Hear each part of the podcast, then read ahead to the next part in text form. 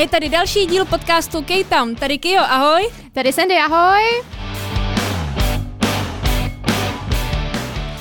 Dneska jsme si pro vás připravili podcast na téma korejská měna a poté korejská jména. Prostě úplně super názvy. Vůbec se to neplete. Ale nemusí se to zdát, i tyhle ty dvě témata spolu mají něco málo společného. Minimálně v češtině. Tak. Prvním tématem, na které se podíváme, jsou korejské měny. Název pochází z výrazu won, který znamenal kruhový. Stejného etymologického původu je i čínský yuan a japonský jen. Měna byla zavedena roku 1902, po japonské okupaci ji nahradil jen. V Koreji však měly bankovky odlišné motivy. V roce 1945 byl v jižní části rozděleného poloostrova znovu zaveden won, který v důsledku války trpěl vysokou inflací. Proto byla v roce 1953 zavedená nová měna, jeho korejský yuan. V červnu 1962 se Jižní Korea zase vrátila k wonu, který se vyměňoval za 10 yuanů. Původně obíhaly obě měny. Yuan byl definitivně zrušen roku 1975. V roce 1997 byla podepsaná dohoda s Mezinárodním měnovým fondem, po níž se won stal volně směnitelnou měnicí, platící dodnes. Bankovky, které teď můžete znát, jsou v hodnotě 1000 vonů, 5000 vonů, 10 tisíc vonů a 50 tisíc vonů.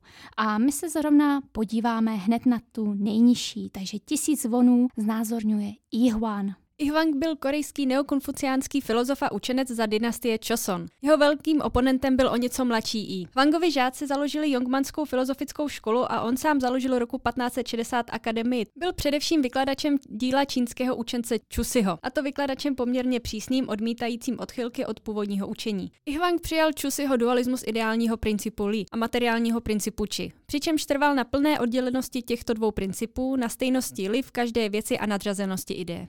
Jeho nejvýznamnější filozofickou prací je 10 diagramů pro učení mudrců z roku 1681.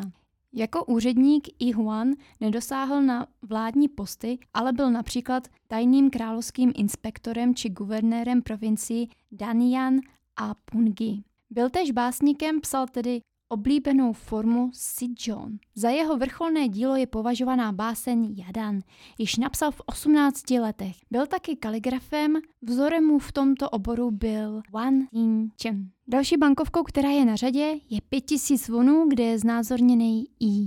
I byl korejský neokonfuciánský filozof za dynastie Choson. Jeho matka Sin Saim Dang byla významnou básnířkou a malířkou. Již ve třech letech prý dokázal skládat básně v klasické čínštině.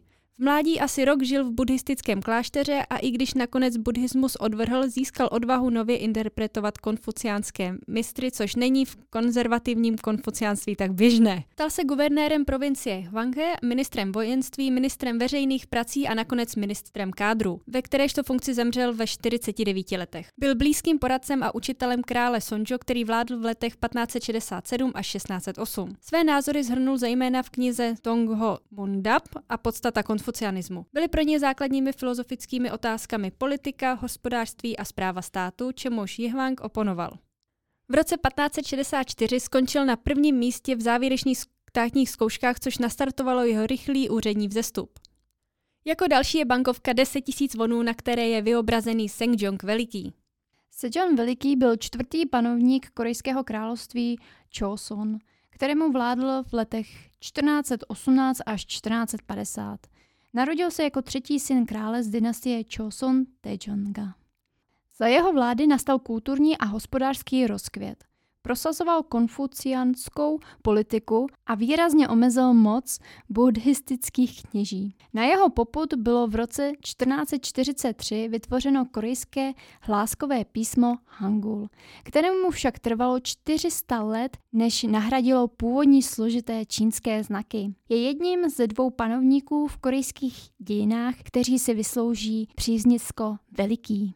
Jako poslední bankovkou je bankovka v hodnotě 50 tisíc vonů, na které je znázorněna Sin Saim Dan. Sin Saim Dang byla korejská malířka a kaligrafistka a matka konfuciánského učence Iiho. Je často dávána za vzor jako ideální konfuciánská matka. Byla úctivě předzdívána Onjin Omoni, což v překladu znamená moudrá matka. Její pomocí se Ii stal uznávaným učencem. Stala se první ženou, která se objevila na jihokorejských bankovkách. Nová bankovka v hodnotě 50 tisíc vonů s její podobiznou byla uvedena do oběhu v roce 2009. Kritici tohoto kroku ale namítali, že výběr právě její osoby jen zesiluje sexistické stereotypy o postavení ženy ve společnosti. Dalším tématem, které jsme si dnes pro vás připravili, jsou korejská jména. Pokusíme se vám skladbu korejského jména vysvětlit na příkladě Lin Min Ho. Lin Min Ho je korejský herec, kterýho jste mohli vidět například v K-drama Boys Over Flowers.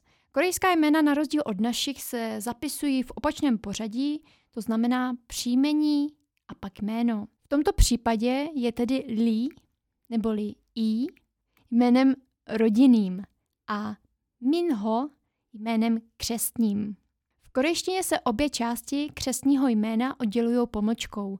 Rodinné jméno a první část křestního jména pak začínají velkým písmenem, na začátku druhé slabiky křestního jména pak stojí písmeno malé. Co se týče příjmení, korejská příjmení jsou téměř jednoslabičná. Nejtypičtější příjmení je I, Kim nebo Park. Příjmení se stejně jako u nás dědí po otci, nicméně při svatbě žena své rodné jméno nechává.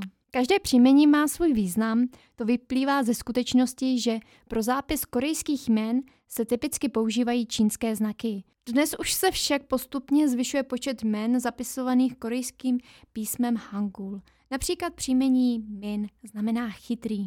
Korejci věří, že výběr jména může výrazně ovlivnit osud a budoucnost dítěte a tak mu zpravidla věnují velkou pozornost a často dokonce navštěvují specialisty pro tuto problematiku. Dnes ale také existuje řada knižních publikací a s příchodem moderních technologií se samozřejmě posiluje i role internetu.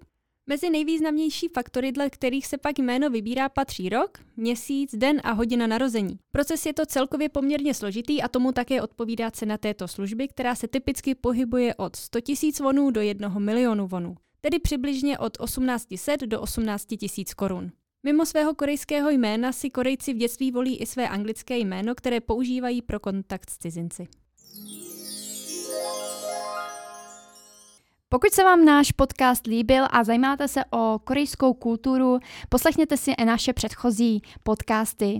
Jinak nás můžete sledovat i na sociálních sítích, jako je Instagram a nebo TikTok. Budeme se na vás opět těšit, mějte se hezky, ahoj! Ahoj!